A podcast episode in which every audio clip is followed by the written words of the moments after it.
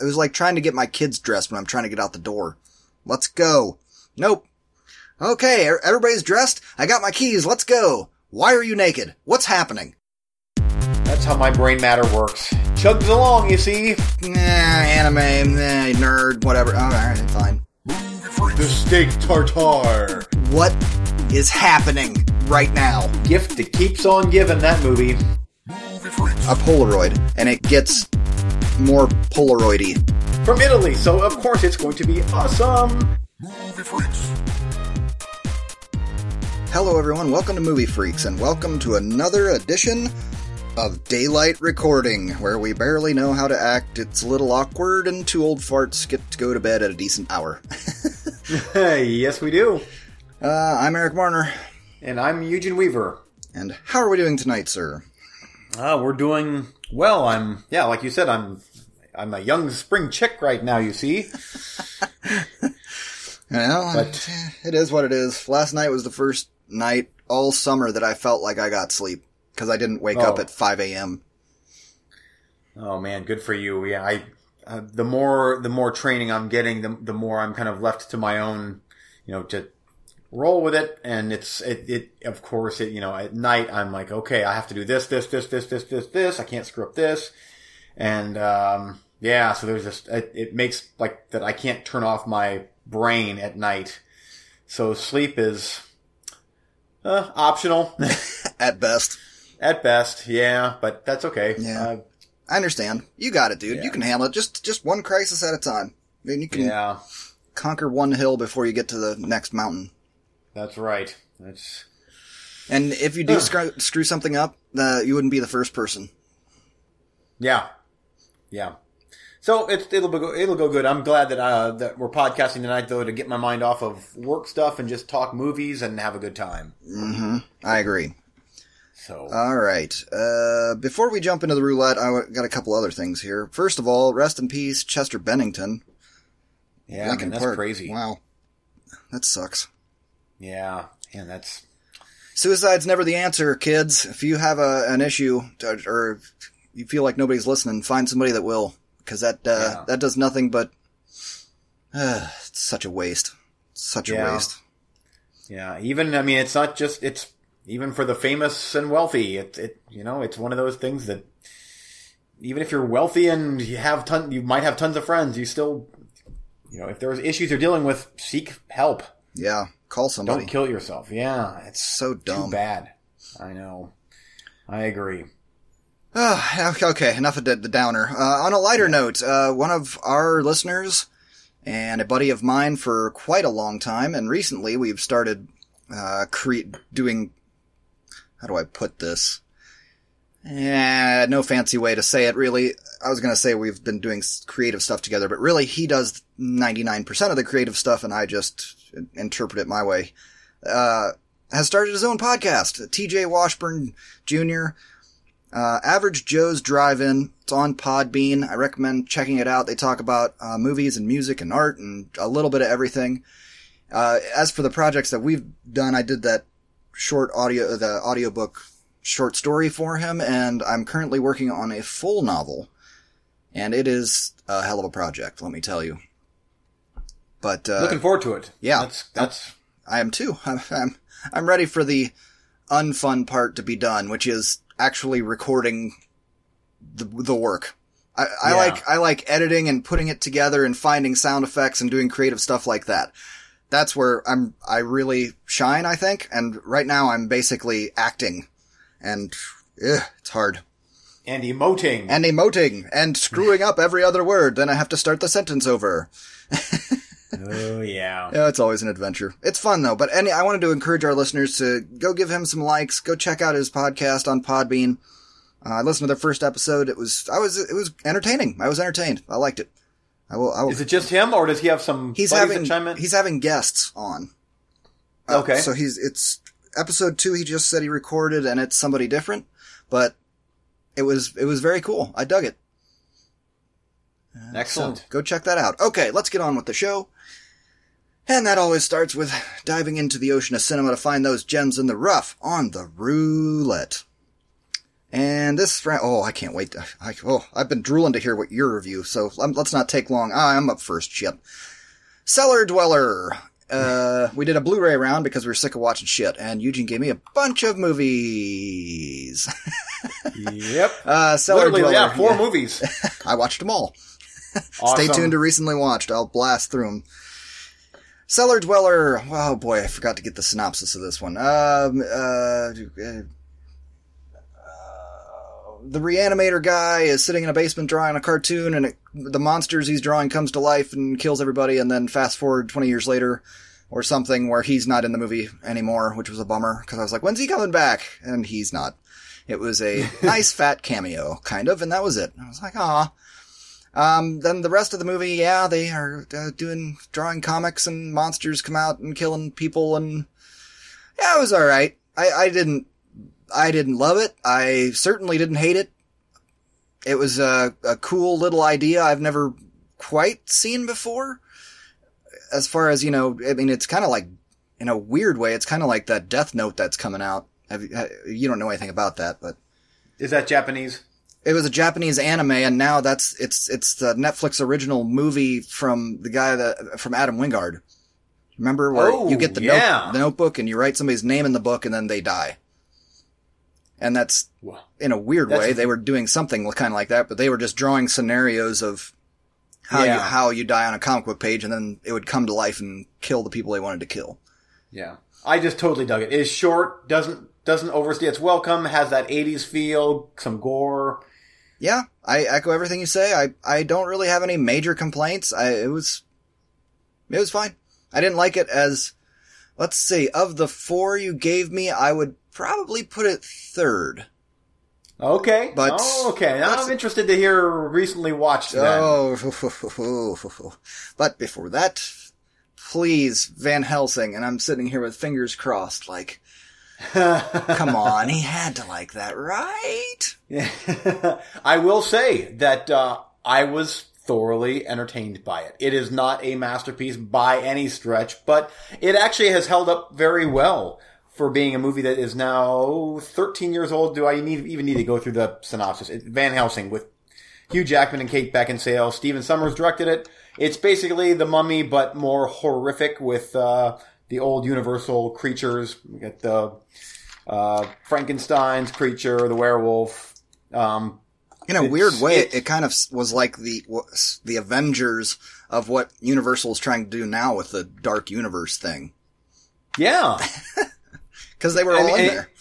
it, it's just it. The movie is so you have to be in the right frame of mind. It's so loud and just go go go go go.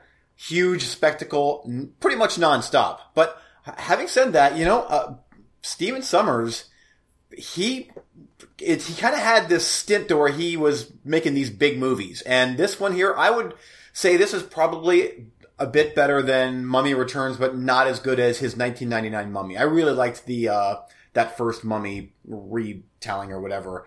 Uh, so I would probably pick that one over this, but this one here, it, in a fun watch. It's a bit bloated, but that's what I that's what I thought when I watched it many many years ago. Was it just for as loud and bombastic as it is, it, it's it's a longer movie. Yeah, I don't disagree with anything you've said, and I, Yeah. I do remember there's something I cause I haven't watched it in quite a while, and then yeah, I was thinking, oh man, I wonder if Eugene's watched that yet, because I haven't I haven't got any angry texts, so that's good. No, no, no, no, no. Uh, it's and weird then I was you. like, part of the parts of the movie kept coming back to me, like, well, wasn't there a part where this, and then there was a part where a carriage explodes, and he was like ramping it over a bridge and something. I just remember it was loud as hell. Yes, the movie is so. It starts out, you know, with the the black and white stuff, and it's just like it's it's so loud. I'm like, okay, you know what? I like loud, but I'm actually turning this down. This is a Slayer concert here on my screen. Yep.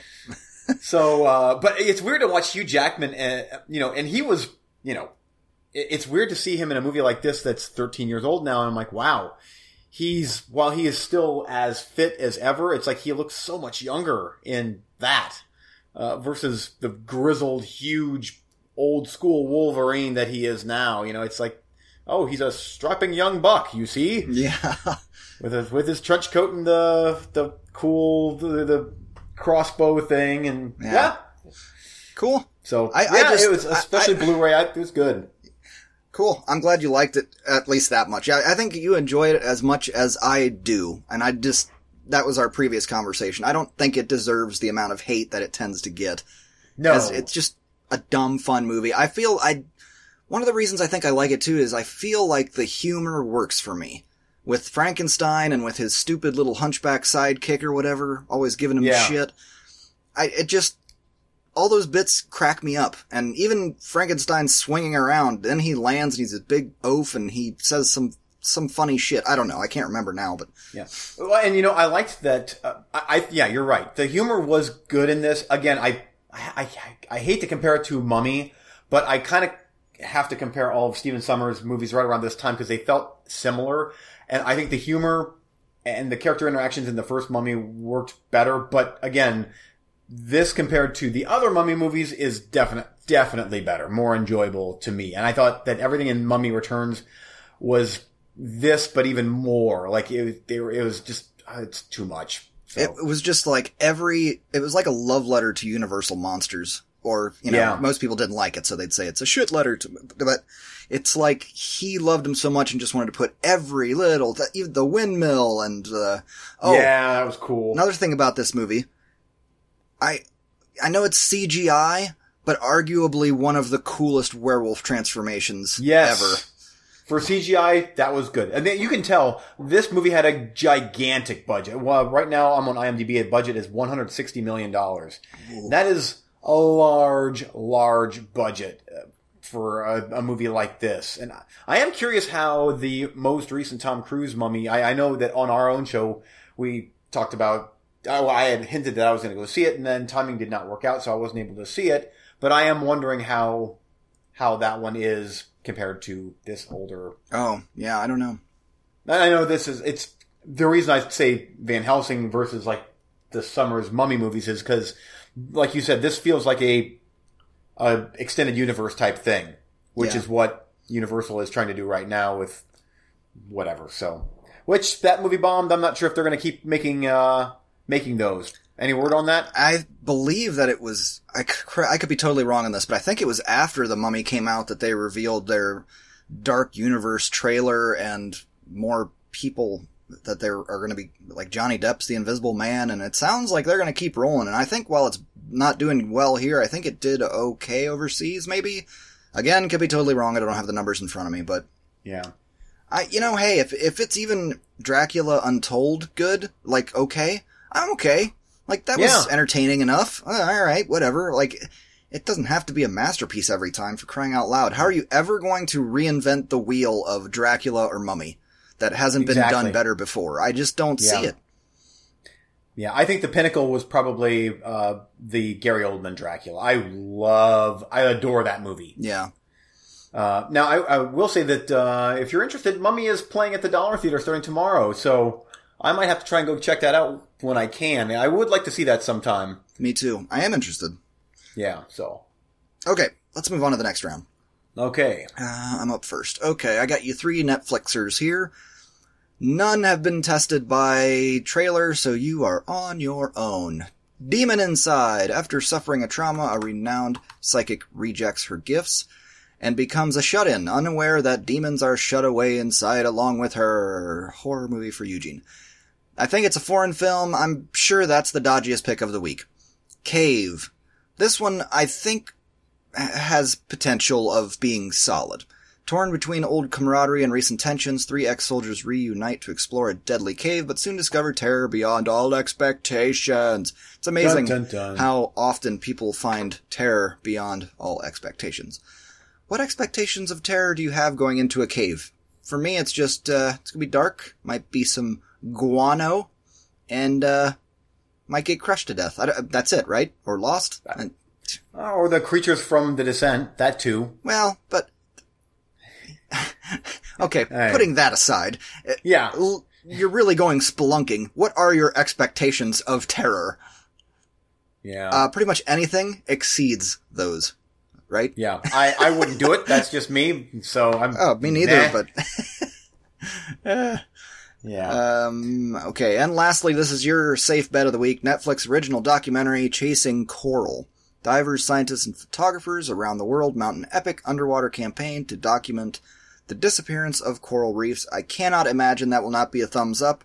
It will be beautifully shot and colorful and reefs, and then with a little bit of, or a lot of, uh, environmentally conscious Stuff. what stuff? Uh, surely that's awesome. And I think all of these movies came in between 75 and uh, 89 minutes, I think. So yeah. I think, I think uh, pretty good bets there. Good. Okay. And heading your way, first up is a Netflix original. Normally I would not throw this your way, but because it is a Netflix original, that is why uh, I thought I would include it on the list, and that is To the Bone. This is a on IMDb. It says it's a comedy slash drama, which I'm like, oh boy, and it's an hour and 47 minutes, which is another oh great. Mm. Uh, but Keanu Reeves is in it, so that's something. Uh, Lily Collins is in it, and it's about a young woman is dealing with anorexia. She meets an unconventional doctor who challenges her to face her condition and embrace life.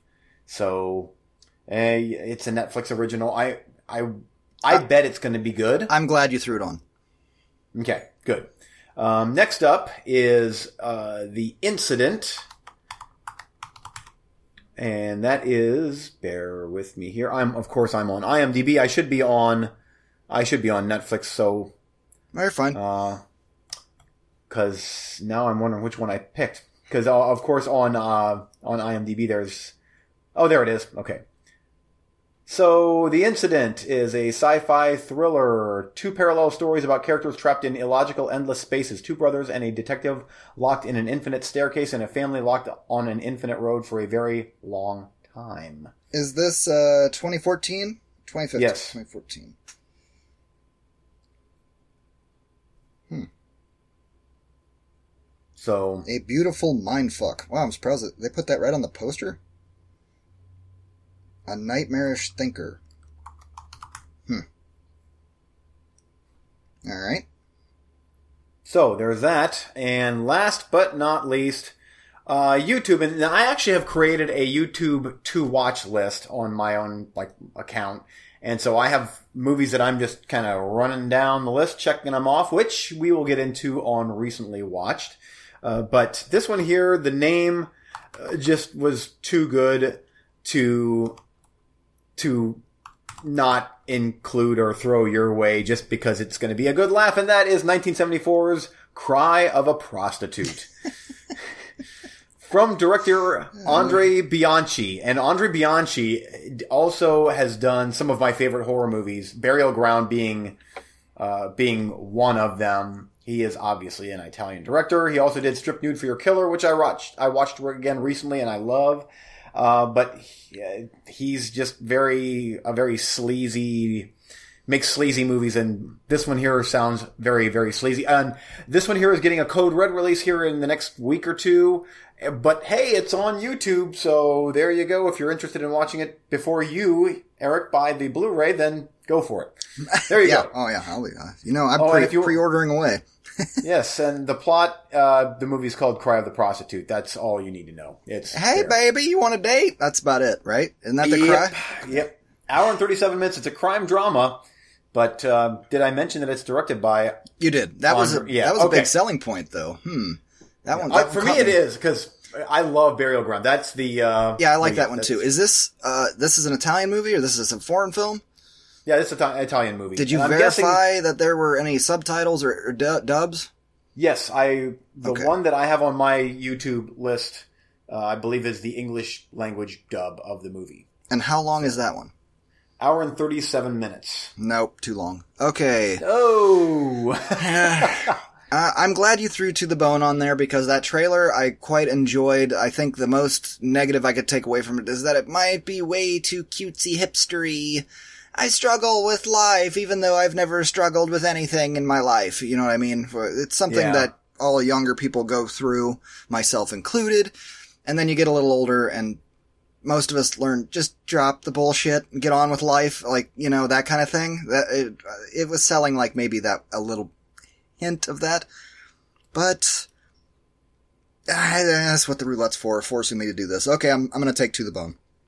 To the bone. Yeah. Wow the incident, uh, I mean, time travel loopy thing, that's tempting, but, um, it's foreign film again, so it's going to be subtitled, and I, I'm shying away from roulettes that are subtitled because in the la- I keep forgetting to mention it, but in the last couple months, I've gotten caught in a lot of them where okay, it's a roulette, and you know within five minutes it sucks, and then you have to sit there and pay attention to it because Yep, I know what you mean.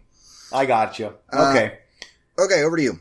Um, you know, uh, as tempting as it is to to dive on the cave suspense movie and the what is sure to be probably a piece of shit demon inside, I am actually going to go with Coral because I am one. To, that just sounds good. That sounds like my type of documentary, and I am like, uh, I I want a sure thing, and that is that's going to be more than likely be a sure thing. No problem. I totally understand that. That that Yeah. I'm impressed. Yeah, Cool. I, I I figured you would be. I figured that you were like, okay, take take the demon movie, but I'm like, no, tonight, you know what? Let's go with the coral thing. Cool. I'll probably watch that anyway too. That looks good. Yeah. Now that'll be an interesting uh interesting roulette for next week then. Mm-hmm. Excuse me. Ah, so there you go. Next week on the roulette, it will be to the bone, chasing coral. Okay, we have a new segment that we're doing for part two of this episode. And this was Eugene's idea, but I'm gonna sell it. Because, well, I, you don't have a choice. Okay.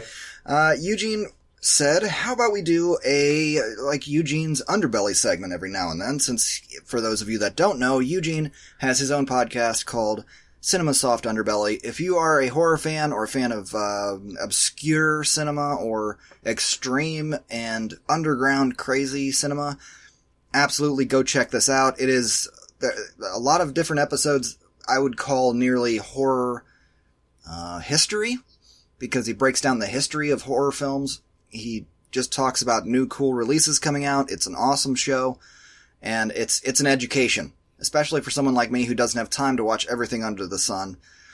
I really enjoy the show. He's a little bit on a hiatus right now, so we're to he wants to put a little bit on this show. That's totally fine with me. This movie freaks. If you're into any kind of movie you're into, you can bring it to this show. I have no problem with that.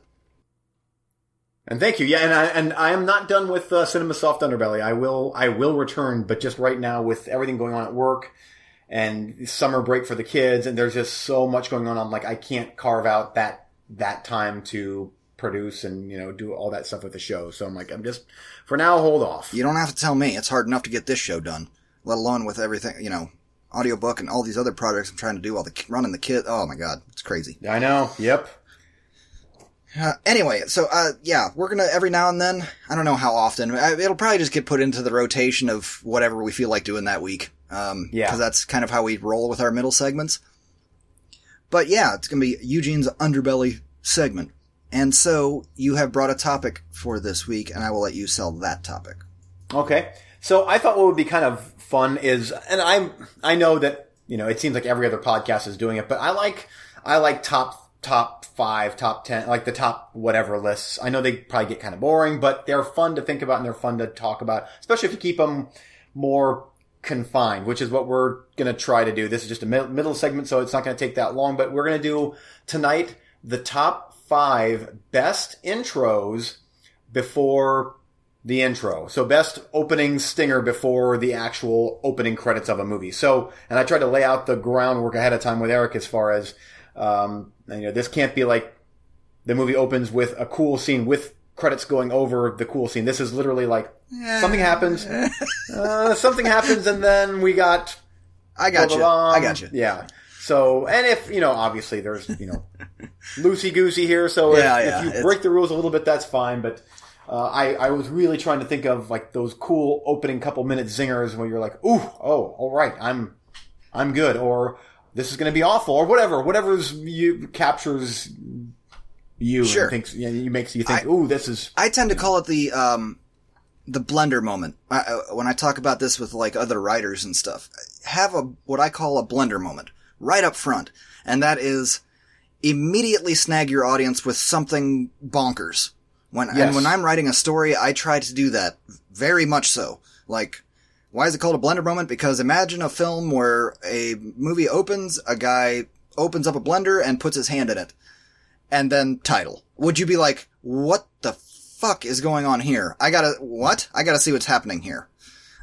That's why I, I coin it as that. but um, so I know what you're I know what you're talking about, but and when it comes to the underbelly stuff, Eugene, it, that this is his.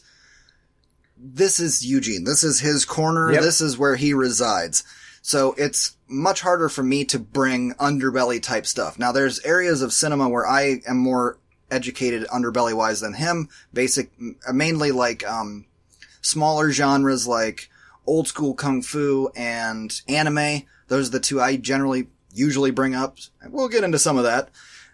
Uh, but I, I, not every pick of mine is going to be non-mainstreamy. I mean, I try, when we do these segments, I'm going to aim as non-mainstream as humanly possible, digging up whatever I can to, you know, that people have not heard of in the spirit of what is Cinema Soft Underbelly and your show. But, like I said, this is your corner, so I'm not, I can't do Yeah. nearly as good a job as you can. And especially even doing this, it was hard for me to come up with, well, we started off with three, and it was like, Yeah. it was hard for me to come up with three. Oh wow, I came up with like nine or ten automatically. I'm like, okay, Well, I. I had a, a longer list, but then I actually went and started checking. And, and like, I put in DVDs just now. I think this is the way it was. And then I put the DVD in and there was one that I was like, nope. I even did our usual research where I, I Googled, uh, top 25 or, or uh, top cold opens to movies. And the list that they brought up, I went and double checked and it starts off with the title card. Like, that's not a cold open. That's, no, no, it's not. so that doesn't count. And the movies they were listing, I was like, I know that's not a cold open. Or at least, I don't know. May- Maybe I'm, Yeah. it's a wide interpretation of cold open, but that's not the way that I was interpreting it, or we were for this segment.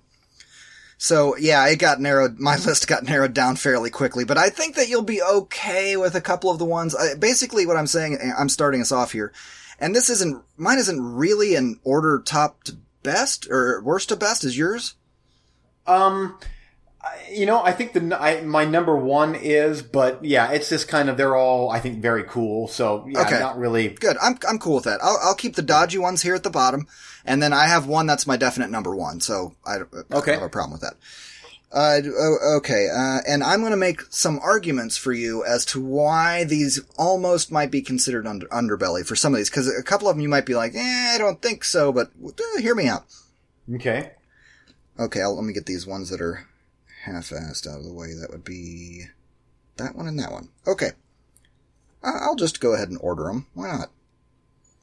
Real quick here. Yep, yep, and yep. Okay. Number five for me. Hear me out. Memento. Now, Hmm. everybody goes, Memento? That's a huge movie. Or that's a big movie. Christopher Nolan. That's what broke him into Hollywood. And it, you know, it's amazing. And it has big stars in it. Yes, but at the time were they so big?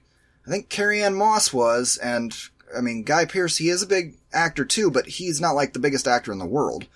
And this was a low budget, this was a low budget film. This was an absolutely independent film, right?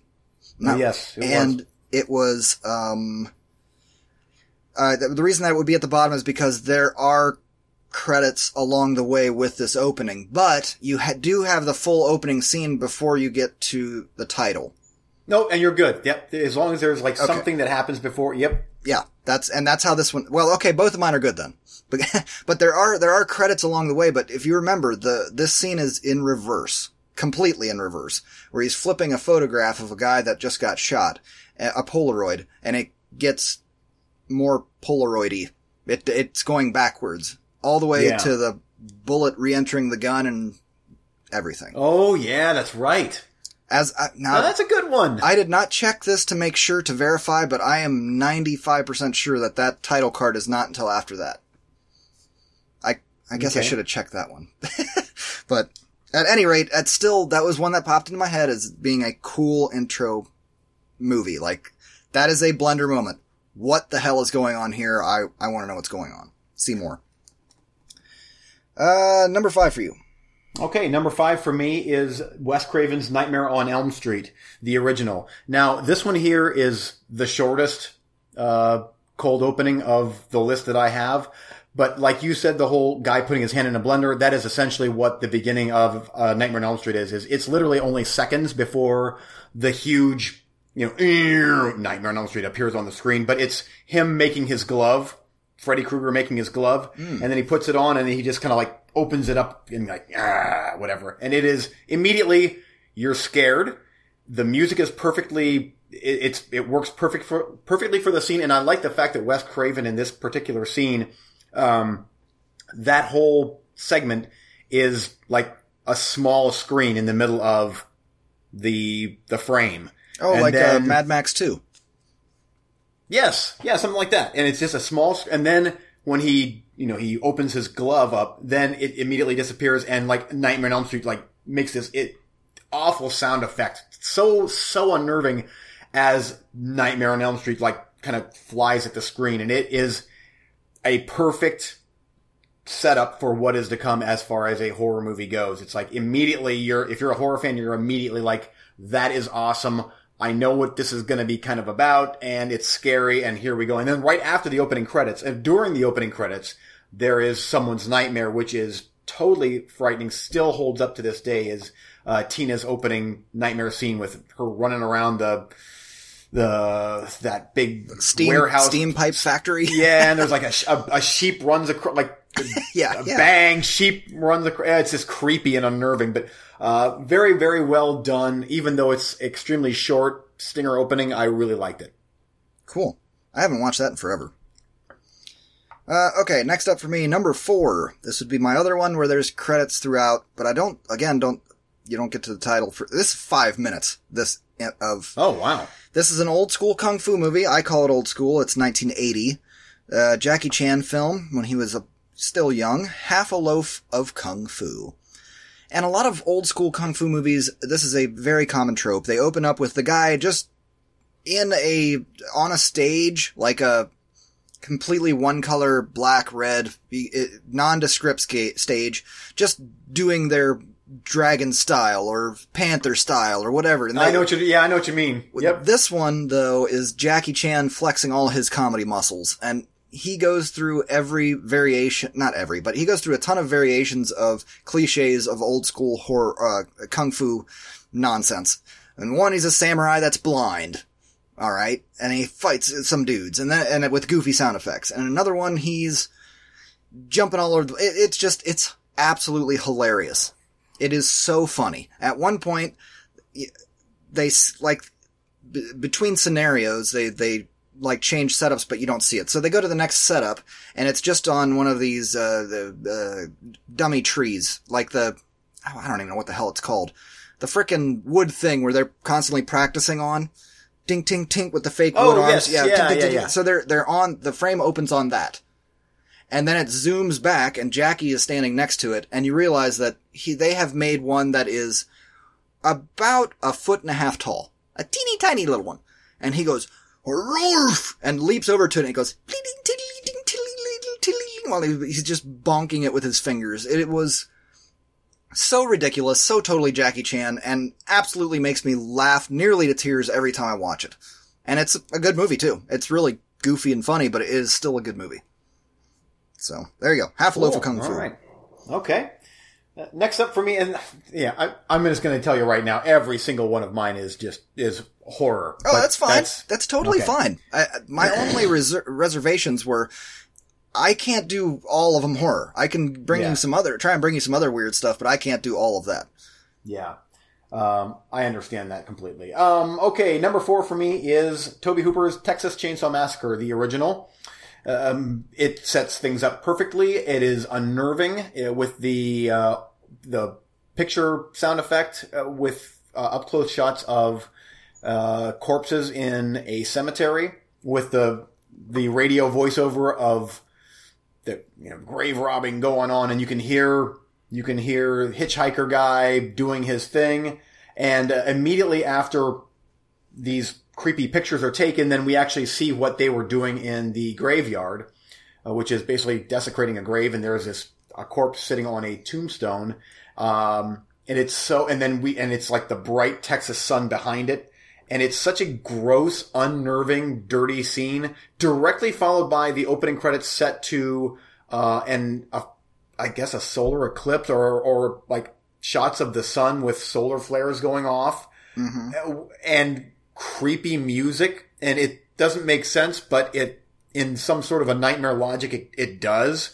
Uh, but it's just like the opening five minutes are just nothing but nightmarish chaos. Like it's so unnerving and unsettling, especially with the shots of the sun and the solar flares. It's like, what? I don't get this, but you're not supposed to get it. It's just creepy and it works so well. And it's such a great setup for kind of like Nightmare on Elm Street to where the first opening couple minutes make you uneasy and you know kind of like, okay, this is going to be one of those movies. And I love it. It's, it's, uh, sits at number three of my favorite movies of all time, Texas Chainsaw Massacre. Wow. Cool. Okay, uh, number three for me.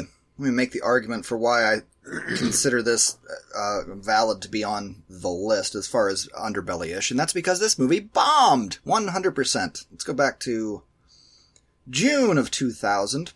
This thing took, uh, on a $75 million budget, worldwide took in $36 million. Ooh. But still has one of the best blender moments of all time.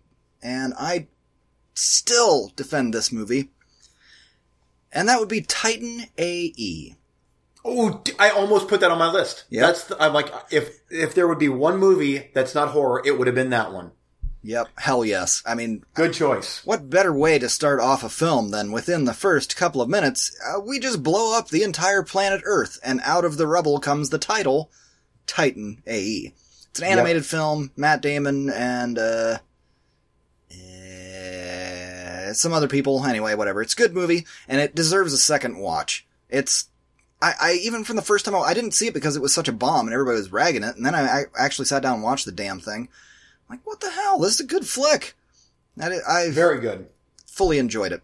Yep, I agree. That's a good movie. At uh, I haven't seen it in many many years, but I still. I mean, seriously, when I was making this list, that movie popped into my head as a non horror movie. It's a great intro and a really really good movie from what I can remember. Yeah, it, it it still holds up, and I know that you know you can't really. Uh, I don't know. Does that qualify? Because like, it's not underbelly at all because it was released in theaters worldwide. You know, and it was a. It was promoted. I remember that movie being promoted, but at the same time, it bombed incredibly. So many people did, obviously have not seen it. Anyway, number three for me. Well, well, I was going to say, having said that, what you just said there, um, this one here was a huge hit. And uh, so it's mo- much more mainstream, but it is very much horror, and that is Zack Snyder's 2004 Dawn of the Dead remake. Ooh, good call. Uh, I it, it- literally every single second of that intro before the fantastic use of a uh, Johnny Cash song is perfect.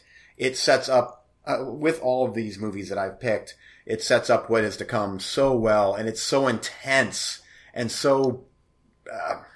I, I, want to start using adjectives, gripping and exciting, and uh, but it, Wondrous and magical and yeah, it's like uh, it it works so well, especially the shot of there's a really high shot in the air, aerial shot down where you see traffic, whatever, like all hell is breaking loose, and uh, from a far off aerial shot, you just see mass chaos, cars like smashing into other cars.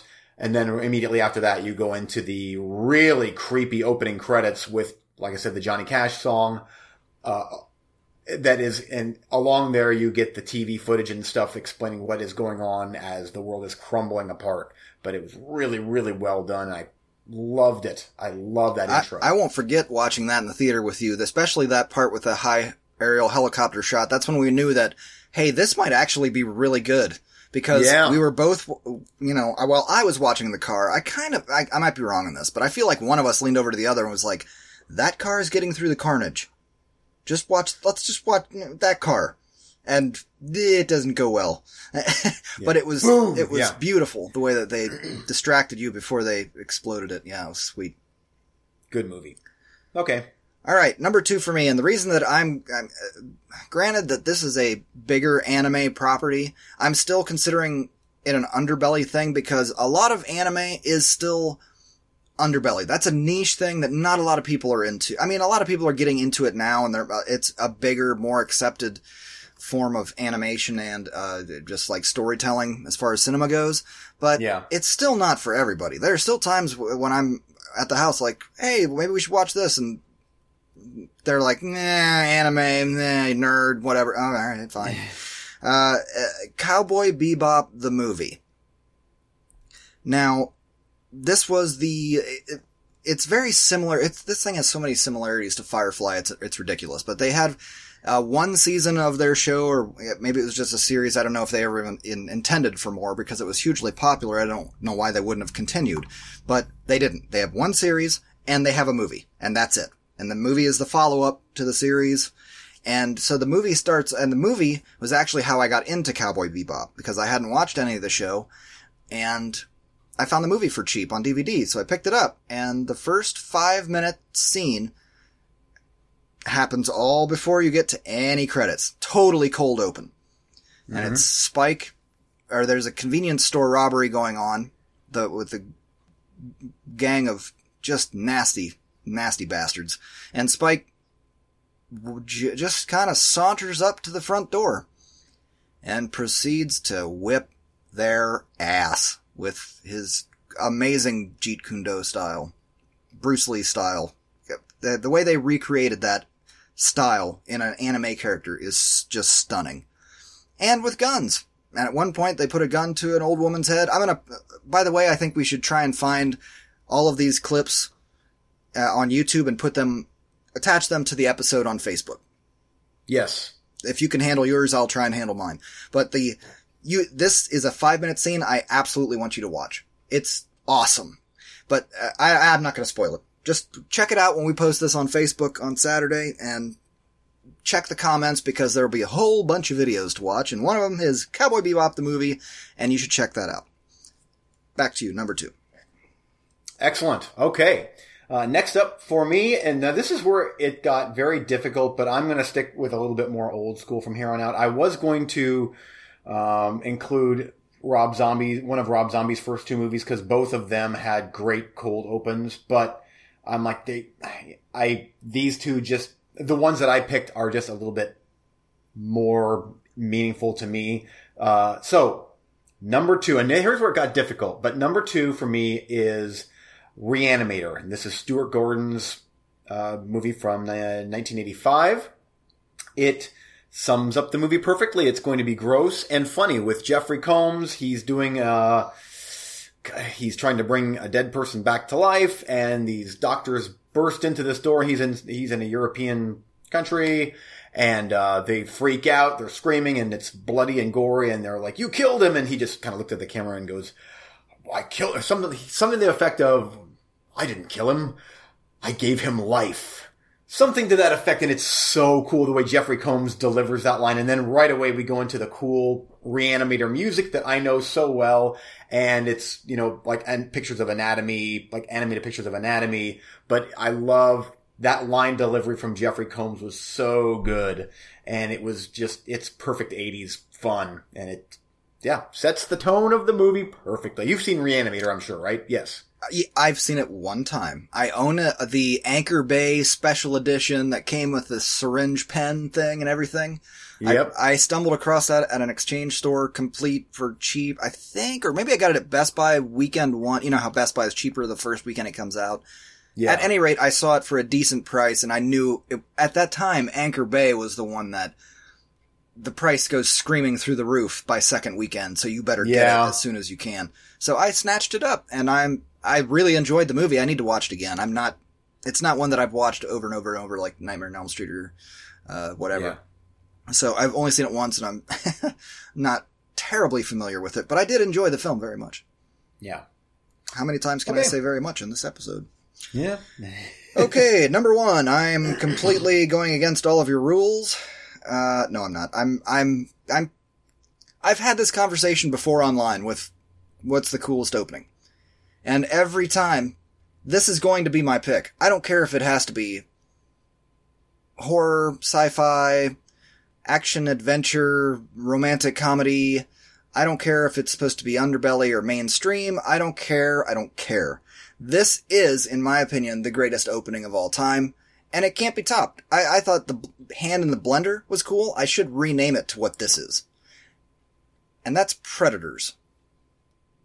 Hmm, with great one. Yep. Adrien Brody. The film begins as a man wakes up and he's skydiving and has no idea how he got there. I don't mean he's in a plane and somebody's about to throw him out. Oh no, he's falling through the air. Uh, shitting his pants and flailing, trying to open a chute or something and the ground is coming at him very fast. This goes on for, I don't know, a minute. It, the whole thing might be a minute.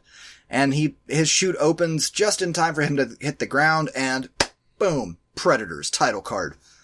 Who's not in for that? Amazing. I, I absolutely cannot put any other movie first in a, in a, in this kind of conversation. It has to be Predators. Did you think about that right away? Like, oh, that's going to be my number one, or did Oh you yeah. like? Yep. Oh yeah. Okay. That's first thing on my list. Oh yes. Because I've had this conversation before. Sorry. This this is that opening is so good and and so cold. It's like I, I'm in. Like I almost forgive the rest of the movie just because that's such a good way to get your audience in. Yeah. Hey, and the movie itself is a good movie. I like that thing. It is, and I'm I'm ready to watch it again. I, I really like that movie. Good Number- choice. Until you now, you're gonna probably name something that I'm gonna be like, ah, damn it, stupid predators. No, no, no, no. This is this is totally Eugene Underbelly right Okay. here. Uh, 1986's Jason Lives, Friday the 13th, Part Six. This is my favorite cold opening of any movie that I can think of. I I am giddy every single time I watch Part Six, especially because of the beginning. Uh, it literally could be its own little mini movie, and I would be perfectly happy with it. Uh, it even for people that have never seen a Friday the 13th movie before, you're immediately thrust into the story and very, very quickly you know what's going on because these two guys are driving in a truck to a cemetery and they're kind of explaining what they're doing and how, why this is so crazy.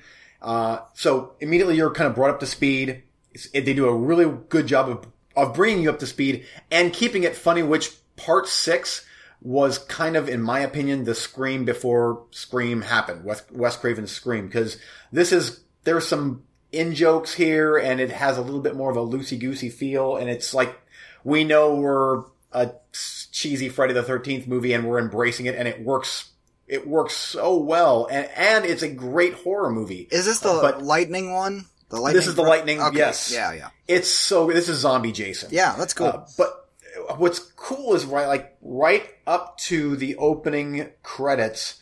Uh, like I said, it's kind of a mini movie, and then the opening credits happen, and even those are aped from a James Bond movie. Like we have the uh, Jason walks across the screen uh, as an animated type figure, or whatever, and he throws his machete at the screen. And there's a circle. It's like it's the entire James Bond, dun, dun, dun, but it's Jason Voorhees, and it's so great. Uh, And anyway, really, I- James Bond. I mean, we have to mention him. He kind of is Yeah. the king of the cold open. He's been Yeah. doing it for twenty five movies, I think. Yeah. I thought about uh, putting one of those on, but I'm like, nope, I'm going to stick with my horror stuff. But for my favorite, Jason Lives every single time. It, it, I adore the movie, and every time I watch that opening, it's like I like it more and more because it works so good. cool. Yeah, I dig that movie. I love it. Eh. Love the movie. How, when was the last time you watched Jason Lives? Uh, it's been a while, but it was uh, still since we've been doing this show that I went through the vast Mm-hmm. majority of them because they were on Netflix. So I was like, I'm gonna. I, I didn't have any review files for them. Uh, for those that don't know, we write reviews of every single thing that we watch, one way or another. Yeah. And I encourage everybody in the audience to do the same because you'd be amazed how much you actually watch. And it's cool to go back and look at your old reviews and be like, oh, this time not so much. Yeah. Oh, this time I really liked it. Uh, you know, reviews change. Yeah. Every movie deserves a, most movies deserve a second chance. Not every movie. So anyway, that's it. Um, I will say for the Friday the Thirteenth movies, especially the Paramount years, they all have op- like cold opens, even the first one, and they're fun. I just like them, but the but Part Six especially just nailed the tone of that movie so well. Kind of scary, kind of funny, kind of gory, all of it mushed together for '80s horror awesome that I love. And I think that's where the Friday the 13th series started getting good again for me.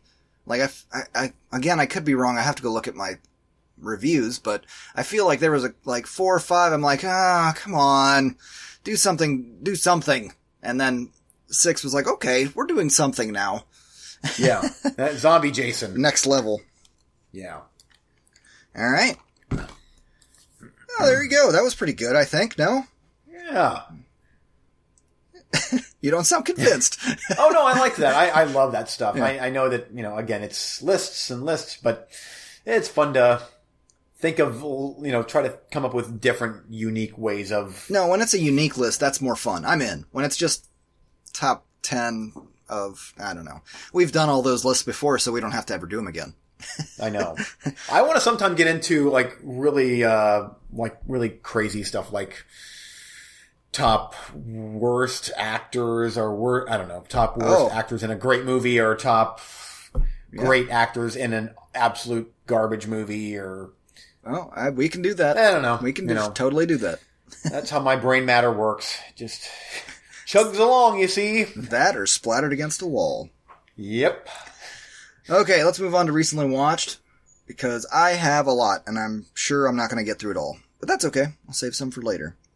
Oh, and I'm up first. Okay, let me do a speed round and get Eugene's movies off the list that he gave me. First up is Catacombs, and this was, uh, this was a movie. Yep. It was a movie. I, I even hesitate saying it's a bad movie because it's not really bad. It's just, uh, endless. Like, just endlessly slow. Like, let's go. And you said that when you were reviewing it a week or two ago. And I asked for it. But my god, I, I, there's a couple of times where I, let's see how much time is left. Hit pause and it's like, wow, thought we were about to wrap things up. I've, I'm a third of the way through this movie. It's still going. Oh yeah. Wow. That's the gift that keeps on giving that movie. So I, I did not love this movie. It, it was decently made and produced and what have you, but overall, thumbs down. It's just too damn slow. Had some good ideas and it was disappointing because it could have uh, dropped a lot of the pretense and just moved on with it, got on with it, and then it would have been a lot more enjoyable instead of just dawdle, dawdle, dawdle. It was like trying to get my kids dressed when I'm trying to get out the door. Let's go. Nope. Well, okay, Nope. er- everybody's dressed. I got my keys. Let's go. Why are you naked? What's happening? Such is my life. Okay, next up, Waxwork. This was a good movie. I liked this one. This one was very, it's very weird and kooky about, you know, what do you, what do you expect? Uh, getting trapped in a, I liked it better than like House of Wax and that bullshit. I only saw the remake of House of Wax, so take that with Yeah. a grain. But the wax work idea, I don't think has been, well, has it been fully exploited by horror? Because it needs to. Those places are fucking creepy. yeah, they are.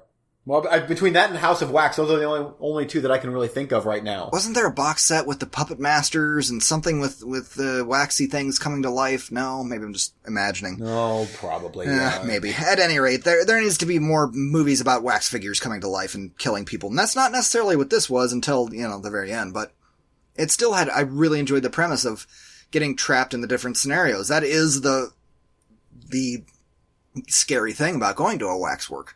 And if you've never been, I encourage you to go. They're really fucked up. I don't know Yes, for what, for whatever reason. It's like, oh, cool. I'm going to go see like, oh, presidents and actors and stuff. And then all of a sudden it's like, here's the torture dungeon and a whole bunch of gore and thumb screws. And why am I, why is this? Why does this, why does this exist? Why did you go this way?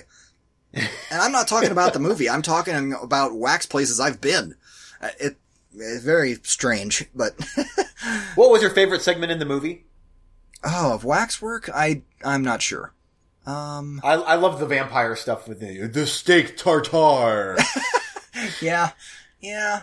And, I- and I now I, thought shall whip the- you until you die. I, I was kind of very fascinated by the oh, I don't know how you say the one where they're whipping the girl, the virgin, yes, and then yeah. she's like orgasming, and you're like, uh, Marquise de Sade. yeah, the Marquis de Sade. I was like, what is happening?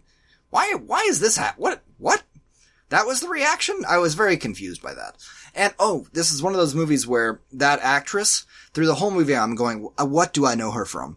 What the hell do I know her from? I don't know. And I'm looking, scrolling her IMDb. I don't know. What? And then I found it. Real Genius with Val Kilmer. Do you remember that movie? Yes. Wow. Are you serious? She was in that movie? Oh yeah, she was the dean's daughter and he was hitting on her, and she's like, "I'm only in- something to the effect of I'm only interested in guys that can hammer a nine inch spike through a board with their cock, or something like that." And I was just like, "What is happening right now? I don't even understand what is happening."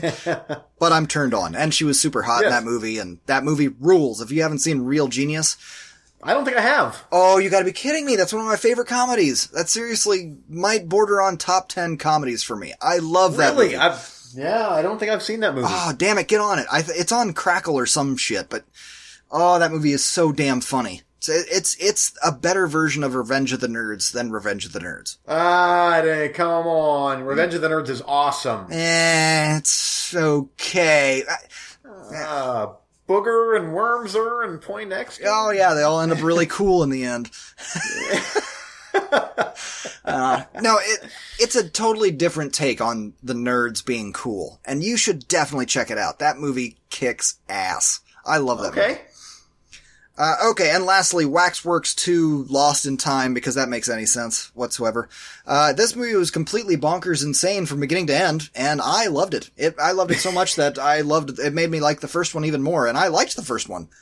oh, that's so great. Watching the second one, I was like, this is complete insanity. Just, I, I love that they did the Back to the Future 2 thing, where even the chick who has no career was like, eh, not gonna do it. And so they get a different chick, and she's just now in the role.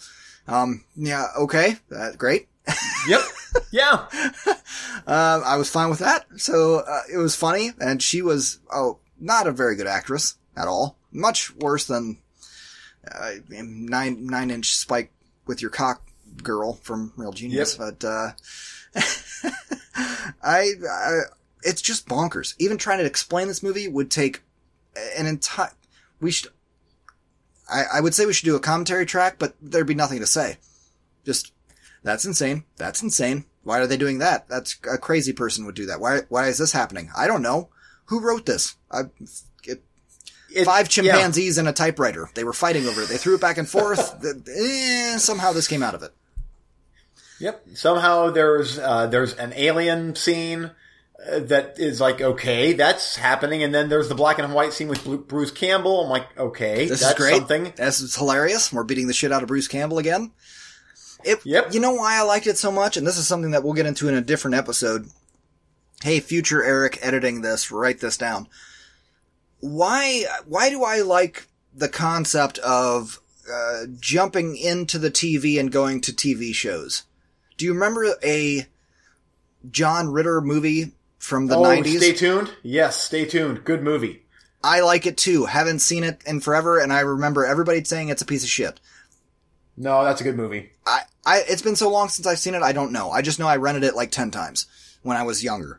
Now, no idea. But I, I love that concept of jumping into the TV and being in the movie. And that's exactly what Waxworks 2 was. It was, tra- it said, they said they were traveling in time, but they were, they were traveling through movies.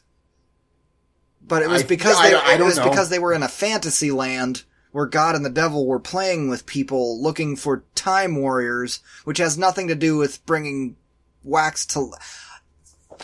Why am I trying to explain this shit? Yeah. It's awesome. Yeah. That's all you need to know. And then Gremlins popped up, and the lead took care of the Gremlins in roll credits. Sure. Yeah. Uh huh. Yeah. Why not? Yeah. And this all started with a severed hand. This entire movie could have been over in 15 minutes. The severed hand follows her home, kills stepdad, who is a horrible, abusive asshole, and all she would have had to do, this, because it happened the same night of the massacre, instead of saying it was a severed hand and all the waxwork came to life, why not just say, I came home and there was a crazy person that was fighting my dad and I tried to fight him and I put his hand into the garbage disposal and then he ran off. After killing my dad with a hammer. Yeah. And the end of story. Okay, that, that's fine. Instead, she's like, Waxworks came to life and a severed hand followed me home and he killed my dad, not me. Okay, you're a lunatic. That, uh, Yep. okay, Chimpanzees flinging shit. Welcome to Waxwork. I've wasted enough time on this. Over to you. Do a couple, da- takes, but let me have some sips while I listen to you talk about Okay. things. Things. Okay, let's start with a. Oh boy. Uh, I can't help myself because the title is just so incredibly awesome. I watched a movie called A Knife for the Ladies.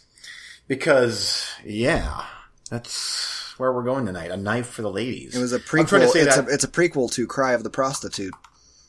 You know, they go hand in hand. I bet. I bet they do. Um, okay, or so, hand and gut. Yeah. nice for the ladies. 1974. Uh, horror western, and that is why I watched it. And Oh, nice. I watched it uh, because Code Red put this out, and I'm like, you know what? Uh, let's check this out on YouTube first. Because it's on YouTube, Nice. and it looks like, uh, in, I don't support piracy, but it does look like it was taken fl- from an HD print, which means it was taken from the Blu-ray. So I'm guessing that, uh, Code Red Bill's probably not happy about that. But it is on Netflix right, or it is on uh, YouTube right now. Well, Uh, that's would I buy this- piracy right there. yeah, it is. It because it is a it's an HD rip of the movie. Um, would I buy the movie on Blu-ray? Sure. It was the movie was okay. All right. Um, so, have you bought the movie on Blu-ray? not yet. No, but um, oh wow, there's like it's a hard one to describe without spoiling it. Not that it matters if I spoil it, but uh, it has all the trappings of your typical Italian-ish uh, spaghetti western where everybody is a dirty scumbag and the town is, you know, falling apart. And there is a killer uh, that is going around murdering people. By the end, you find out why, and there's um, sexually transmitted disease is involved somehow, which makes it really even more slimy and sticky and gross, but cool. Um, uh, and there's a. I don't want to explain the movie. It's it's I the title itself sells the movie, and the poster art is cool. So of course I'm going to like it. Um, I do like that the poster says, "Warning: When the Ripper slashes, grab your throats and pray. A knife for the ladies." Anyway, there you go. I liked it. I like that you went sexy voice at the end, like, "Hey, ladies, a knife, a knife for the ladies." Yeah. Two dollar drinks. Yeah, it's utterly forgettable nonsense, but I like it. That's me. All right. Okay. Next up is, uh, yeah, and I go through my kicks, and so you know, because I was on YouTube looking up different movies that I've been wanting to watch, and then you know, oh, this movie is on there. I didn't know that, so let's watch this movie. Okay, well, I'm gonna watch this movie as well. So, um, I've just been watching a lot of YouTube movies on top of the other stuff that I've been watching. So, I also watched a movie called Rocktober Blood. Uh, and this is an 80s quote unquote slasher movie. I'm sorry. Did you say Rocktober? Yes, from 1984, Rocktober Blood. um, it is absolutely positively one of the worst movies I have ever seen in my life. Ever. Eh, Like, I've watched my fair share of garbage. This is, this is scraping the absolute bottom. Uh, shot on VHS, I think. I couldn't, the quality was so, so bad, but it, cleaned up looking like Terminator 2, this thing would still be excrement. Complete stinky excrement. Um, and this is a, this is one of those metal horror movies. And I'm going to get into another one. My last one is another heavy metal horror movie. But this one here is about a guy in a band that kills people and then is killed but comes back to life. And this is maybe, I don't know 100% for sure. This is kind of what I'm just going on by what I saw. Uh, lots of footage of real shitty musicians playing, playing rock music, kind of long stretches of that. Oh, the, then- the director's friend's band or the director's band or Yes.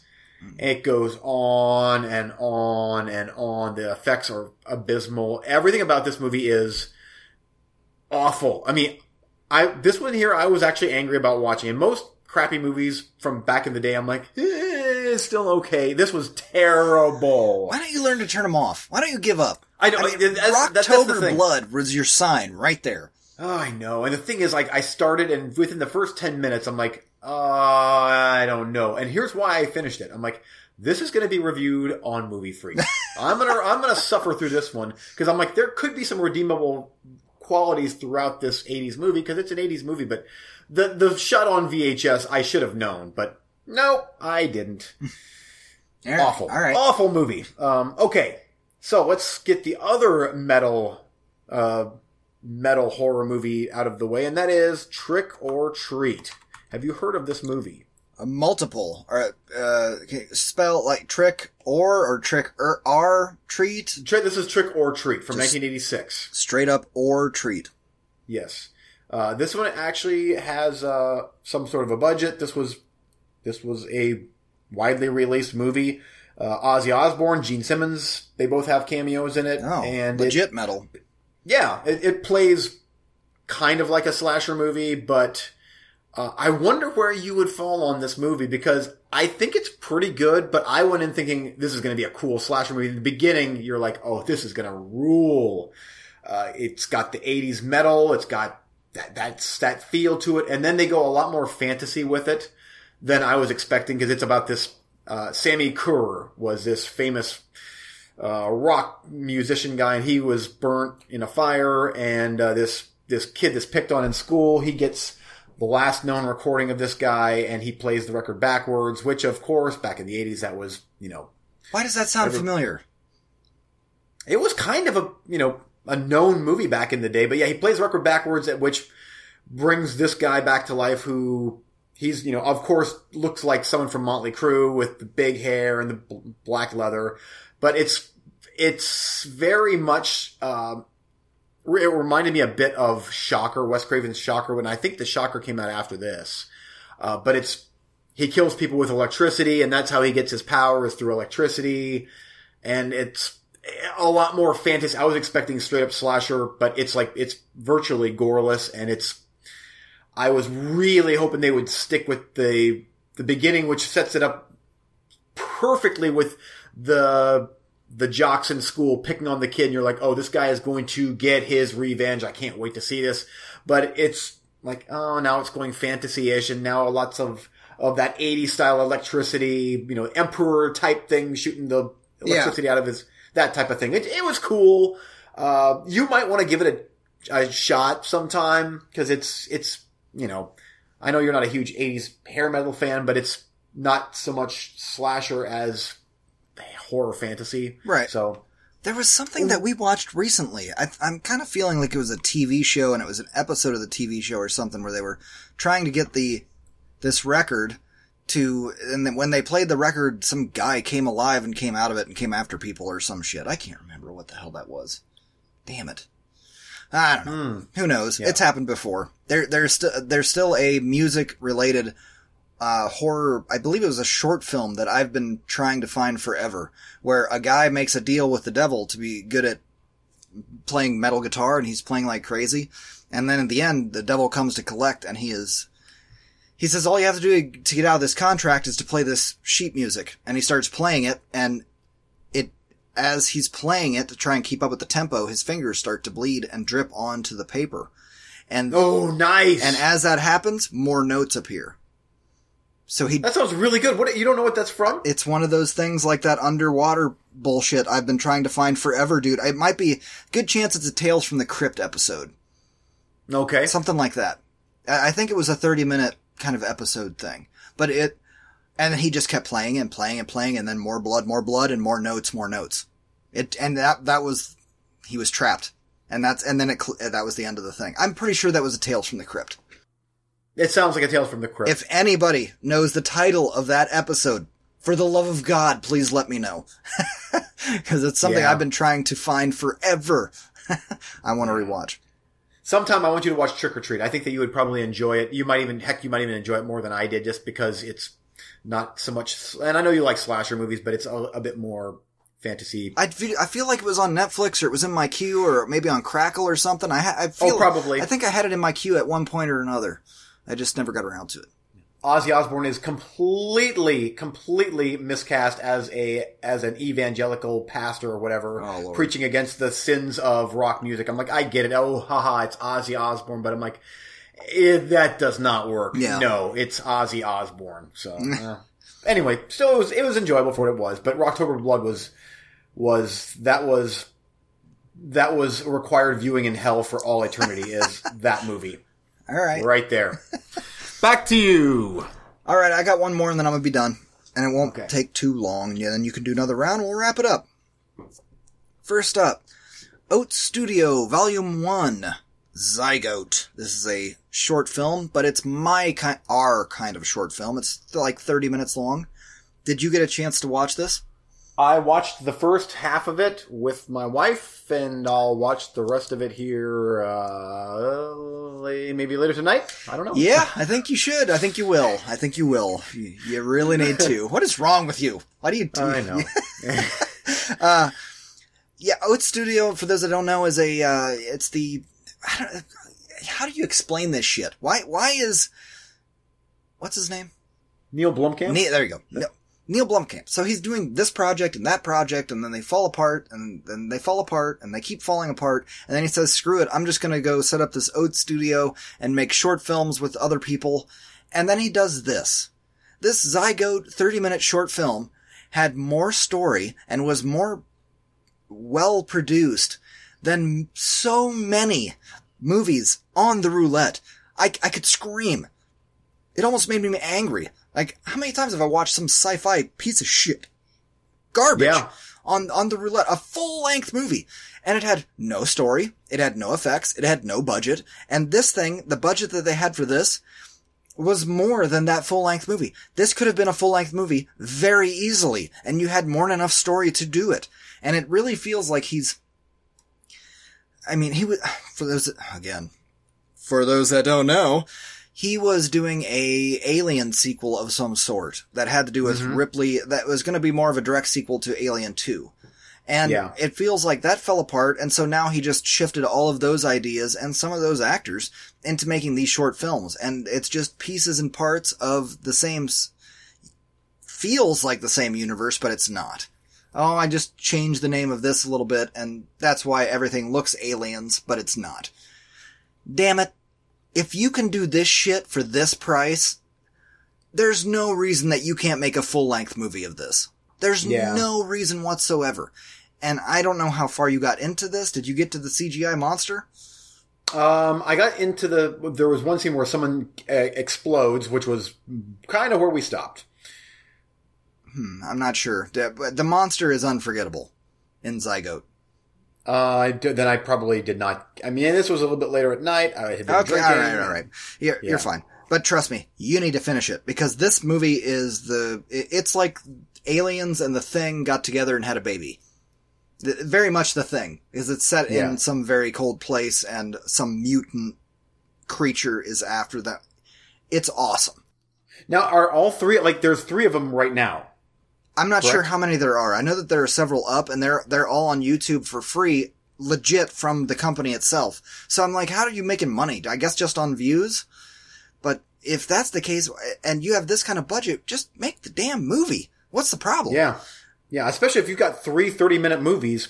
Uh, this should have been a movie. Well, I don't think they're all the short stories are interrelated. I haven't watched the Oh. other shorts yet. I'm going to. But Okay. this one was extremely strong. And you need to see, like, the whole time I'm watching it, I was like, this is Eugene. This is, this is the thing. Yeah. This is Eugene. You have to see this. It's awesome. So good. Yeah. They cram so much good story in there without, it's so hard to explain, without being a shitty bullshit Netflix original, not Netflix original, but Netflix cheapie that we talk about all the time. Yes, that that comes and goes in a couple weeks, Oh, and it's, awful and a waste it's of time. terrible. Uh, Yeah. Anyway, check out Oat Studios. I want everybody to go to support them. We need to support this kind of cinema, like we talked about. Uh, was last episode with Hearts of Darkness and uh, Yes. yeah, the che- the cheapy guys that are actually making quality content needs more attention, needs more support, and so far they're knocking it out of the park. I've only seen one short, but it's out of the park. Uh, okay, next up, Arrow season five. Yay, back to this shit. Uh, I have to cram some in on you. I enjoyed season five, I think more than the last season or two. It's still good. I still give it a passing thumbs up. It's uh, thankfully less ridiculous than the last couple seasons have been. I was more emotionally invested in this season, and I am looking forward to more. I didn't buy your cliffhanger at all. I don't believe for a second that anybody is dead. And I, uh, that's it. I'm not, not going to spend a lot of time on that thing.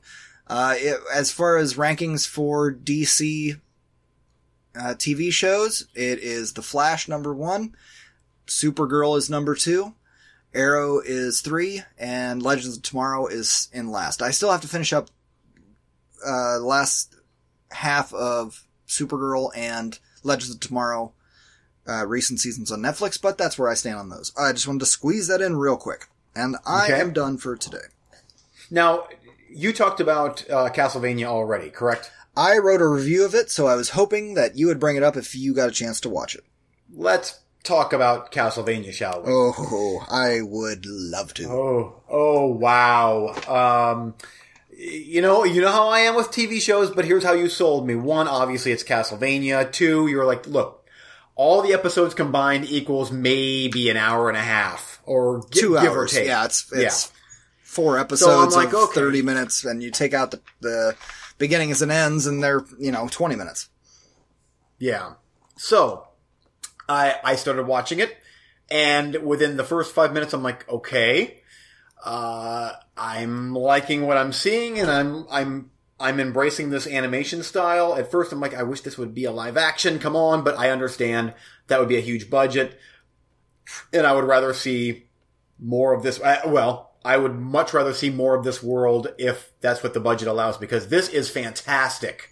Uh, I mean, it is, it is, you, you said maybe around two hours. It doesn't feel like two hours. This feels like 30 minutes and the entire season is over. It's not a minute is wasted. Not one minute is wasted on this show. It's the storyline go, go, go, go, go, go, but it's still, it's fleshed out enough to where it's not like you're throwing too much at me. It's, it's slowly unraveling the story, but a- along the way, it's just nonstop action and gore and comedy. There's some great funny bits in this thing. I was very surprised by that as well. Yeah, I loved it. I, I this is one where I will probably end up watching this one again in the next couple months, easily, easily. I'm not gonna lie. Uh, within a week later, I was going, maybe I should watch that again. Yeah, It was great. and for anybody out there that's like, ah, you didn't even get to the, you know, I, I guess this is based on Castlevania three. That's what I've read. And- yeah. Yeah, and you know, you didn't even get to the stuff from you know, or in the castle or whatever. It's like I, I like this. They're setting things up really, really well. Uh, and I don't even know the game. I, I, I'm sure I've played it way back in the day, but I, more of this, please. More. I'm, I'm sold. This is awesome, awesome stuff. Especially from a horror fan. This is, this is like hard R-rated animation type stuff with a, to me, a pretty big budget. At least it looked, it looked very, very polished for an animated movie show. Oh, it looked fantastic, but I don't know how those kinds of budgets work because, especially when it comes to animation, I- I could be totally wrong on this, but I think that they ship a lot of that work to Asia, China, Japan, Korea, and I Hmm. don't ask me how, but somehow it comes Yeah. back looking like that. Probably on the Looks tr- great. Yeah, it looks amazing. It was. I love how every punch, every, like every time someone gets punched, it looks like it just breaks every bone in someone's body. Like a, a punch to the face, and it's like teeth fly and blood splatters, and their jaw like moves two inches. It's great. I agree. And uh, Oh. wh- what did you say that I wanted to address? Um, shit. Oh, I've I've told I've said this many times before on the podcast, and I've told you many times. It's a little different when you're watching an anime show when it comes to the length of the show because you've got last time on on this show, and then it's intro to the show and long song, and then your 10, 15 minutes of show, and then coming up next time on the show, and then exit song on the show. So if you are on Netflix and can binge this shit, or have the DVDs or whatever, and you skip all of the bullshit, you can cram, you know, 20 Yeah. episodes together and it's like four hours. You know, it's not that big a deal where Yeah. that's just the style of, that's anime. That's the way that most of it works. Yep. Fantastic. It uh, of everything that I have watched since our last episode, uh, I think that other than the next movie I'm going to talk about, um, this is the best thing that I've watched since our last episode. It was that good. It was that good. Um, now I agree. The And that's yeah. a spoiler for coming soon. But carry Yes. Okay. Um, so, as our listeners probably know, if you're a fan of cinema, then you probably have heard of George Romero. He sadly passed away at age 77. Um, and so uh, this is odd of me for the night that he passed away. I'm like, you know, um, I need to watch a George Romero movie. Why is that Uh, odd? Well, b- well, because of what I watched. Um, so Was it the so I'm like- alligator movie? I'm gonna watch his worst piece of shit ever. no, no, actually, I decided. You know what? I want to watch, uh, and I'm going to watch the uh, not the original Night, Dawn, and Day from him again here soon. But I had on my stack, I had Tom Savini's uh, 1990 or 91 uh, Night of the Living Dead remake, which I think might be one of, if not the best horror remake. Oh, the thing is right there as well. Uh, ever. I I love Tom Savini's Night of the Living Dead, and I think that it captures everything that made Romero's movies so good, and even improves upon them slightly with being a little bit newer. But they very much still feel George Romero esque, I guess. I love the everything about it that feels like just at that late 80s, early 90s time. The score is good. The practical effects are really good. I loved the characters in this. I actually, I actually like all, the characters in this more than Romero's original Night of the Living Dead. I think that, uh, Tony Todd was fantastic. Um, and, uh, Tom Towles as, uh, Cooper was, was even better than, the the guy that played in the original. But I think this is superior, and I, I can't believe I'm saying it because the original Night of the Living Dead is a classic. Yeah. But the remake is uh is so good. It, it works so good, and and watching the behind the scenes stuff on this particular Blu-ray, which was imported from Australia because the American version is completely botched. Uh, they somehow they, screwed with the color timing, and the entire movie looks like it's it's got got this bluish gray teal tint to it, and it's literally it's like ruined. Um, the Australian import uh, Blu-ray and the original DVD of this is the correct version, I guess, is which is it looks normal. Uh, but there is some behind the scenes stuff about the trials and tribulations that Tom Savini went through making this movie, and it's really really interesting, and it's cool to see how he made such a great movie uh, when he was dealing with so much stuff uh, in the making of this movie, and the movie did not do good, which is unfortunate. And this is a uh, one of the two guys from Canon. Uh, he was the producer on this movie, which is Uh, cool. Globus or something. Yes, Globus. Yes. Anyway, that's I, I know that's probably weird that that's how I celebrated the life of George Romero the night that I found out he passed away. But Not necessarily. I mean, even on uh, uh, Average Joe's Drive-In, second plug of the night, uh, TJ and, and guests were talking about how much they love the 1990 version of that. I've only seen that one once, but I really enjoyed it for being, you know, what it is, 1990 remake of that. yeah, But they were they So- were slobbering all over it as well, and I agree. I love that movie. I, I remember when that came out on VHS back, this is back when I worked at the video store and I, I couldn't wait to watch it. And then that's when I watched it, uh, I watched it the first night and I'm like, this movie is so good. I watched it the next day again, uh, back to back. I, cause it was so, I thought so well made and it's creepy, doesn't play things for laughs, lean, mean running time. It moves quick and the zombies are are just gross and they look like they are really like the undead, not hyper stylized CGI zombies or anything. Yeah. So I, uh, but those are the two best movies that I've watched since our last show. Not movies, I guess Castlevania is a show, but I consider Castlevania almost just a kick ass, uh, movie with some credits thrown in here and there during the runtime. I wish it had been a movie. That was my biggest complaint. Ah. yeah, But- it should have been. Hey, season two, they greenlit the day that this came out, and they said it's going to be eight episodes. So at least we'll get a little more. You think they're still going to be clocking in at like 20, 25 minutes Yeah, each? oh yeah, probably. Okay. It's good Perfect. shit. Yep, I love it. Yeah, I had, now will you be able to, with a little bit more episodes, some more episodes, will you be able to hold off on binging it? Or, cause I binged this. Or, or are you gonna try and space it out? Uh, some? probably not, especially when it's eight. You're still talking under ten. Like Game of Thrones is is usually not this last one, but it's normally ten episodes that are an hour long. It's hard Yeah. not to binge that. Uh, Most of these other shows I'm watching, DC and, and whatnot, they're 45 minutes and there's, you know, I don't know, 13, 23, ep- there's a lot of episodes. So you get into padding Not on Yeah. purpose, but uh, they're just trying to, to pace it. But when it's a very specific amount of episodes and it's a shorter amount, that means they throw everything in right away. That's why I love that. game. I do too. I think seasons should be use the international measuring system. Ten. That's what Yes. metric is. Ten. Uh, a season should be ten, or it should be twenty, or whatever. But it. Why is it thirteen and twenty six? It's it's just Murica. Got to be different. I'm gonna. You Yeah. know, your system. I'm gonna fuck your system.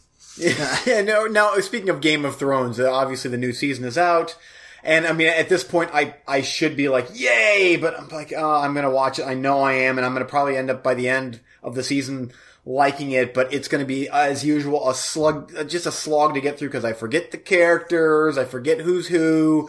Lots of episodes that could be cut down, filler, well, blah blah this, blah. This season was a little different because it's only like six episodes, and I think they're movie length. Oh, okay. It's HBO. I, I think it's only Yeah. six, maybe six or eight, whatever. They have one more season after this, correct? And then it's done. I believe so. Okay, yeah, bring on more Westworld. I'm, I let's wrap things up with Game of Thrones. I like it enough, but uh, let's bring on Westworld. Uh, all right. Anything else? Uh, Oh boy, wise? I didn't. I, I barely covered my. I mean, I've got other stuff, but I, it can wait. I want it to end on a good note because some of my other stuff is s- slop. All right. No problem. All right, let's So- do coming soon. For me, uh, coming soon. Jack Reacher 2, Never Go Back. I watched this movie. I didn't review it for you, for you tonight. You're just gonna have to wait. Snowpiercer is on deck because I can't stop thinking about Okja. And I really like that movie. And so it's time to get Snowpiercer off my Blu-ray rack. And Tekken 2, the live action movie. Hated the first one, so of course I'll buy the second one for two dollars. Why not? Ugh, damn it! It's the Eric version of Eugene. It is it, uh, the Tekken shit. Yeah, I'm. I'm. It's the best fighting game of all time. I'll. I'll. I'll say that forever. Sorry, it's great. So the first movie was not good. I don't never even seen it. remember it. I watched it. I don't remember it. No idea. Yeah. I just remember meh, meh, meh. I. Yeah. So of course, hey, Tekken two for two fifty. Ah. Sure. Thanks, Family Video, you bastards. Okay, what's coming soon for you? Um, I wanted to talk about this tonight, but you'll just have to wait for my written review next week of Iron Master. Ugh. Stay tuned for my full written review, and after that, we may we might discuss it just briefly on the show. And also, uh, let's see here, 2019, The Fall of New York from Sergio Martino. I can't wait to watch that.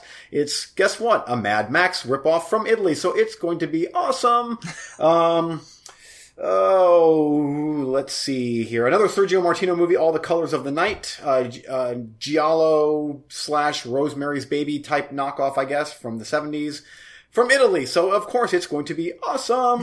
uh, and uh, I'm going to try to watch Dunkirk. I really want to watch Dunkirk in the theater. From the reviews I'm reading, the movie is supposed to be uh, really, really, really good. And I've been hearing a lot of things about how you don't really get to know any of the characters, which sounds like a, a dig on the movie, but a lot of the reviewers are saying that that's a good thing. It makes it more real, I guess. Yeah, Uh, so have you heard about that? Like that it's, I have heard that, but I, I've heard it as a more of a compliment than a complaint. Yes, me, yeah. So, and it's PG-13, which is odd. Um, oh, it is. I didn't know Yeah, it's. PG thirteen. Yeah, it's PG thirteen. I was expecting like a, it's a war movie, so it's got to be R. But eh. hey, it's Christopher Nolan. I'll watch him throw paint against a wall as it slowly dries, and it's going to be awesome. I agree. I, I So yeah, I agree. I, I will probably wait on that one to get to Netflix or something else because war movies. I, I don't. I've, I've got enough stress in my life that I don't. I'm not really in the mood to watch that as entertainment. But yeah, and I, you you actually bring up a good point because there's there's so much going on for me too, and it's like, do I want that or do I want the dollar theater Mummy with Tom Cruise? Even though I'm guessing Dunkirk will be a better movie, I'm like, eh. so I'm going to try and get to the theater to watch one of those two movies. Hopefully by next podcast. I'd rather have the Mummy. I'd, I want Valerian. Valerian. Oh, th- yes. that's one that I want. Even with the mixed reviews, I'm still hearing some really good reviews, so I want to see that as well. great trailer. But it's the, uh, the runtime on that. I'm like, you know what? I can't. It's that's like three hours with Really? with- well, no, with the opening credits, and I I have to think in babysitter terms. Yeah. and what we would pay for a babysitter. I'm like, you know, Dunkirk. That's one I could probably sneak off to see by myself. Uh, whereas Valerian, that's kind of a wife movie, and therefore it's babysitters, and that's a process, Yes. as you well know. yes, so, I do. uh, anyway, that's obviously. I think that Valerian, as much as I want to see it, will probably end up being either a dollar theater or a Netflix type thing. Cool. Me too. Hopefully, I'm I'm ready Yeah. for school to start, and it, it's safe to go back to the theater during the day.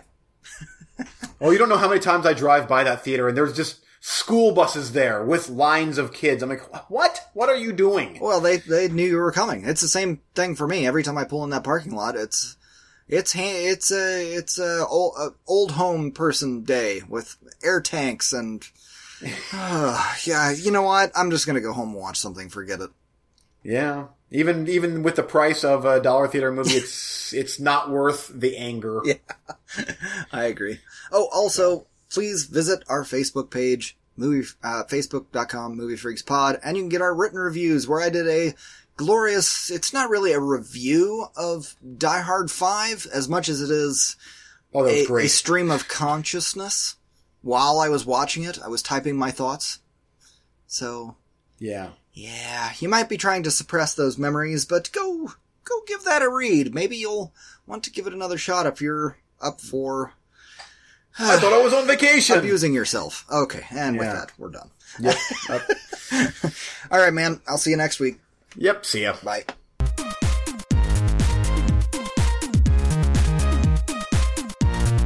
Thanks for listening.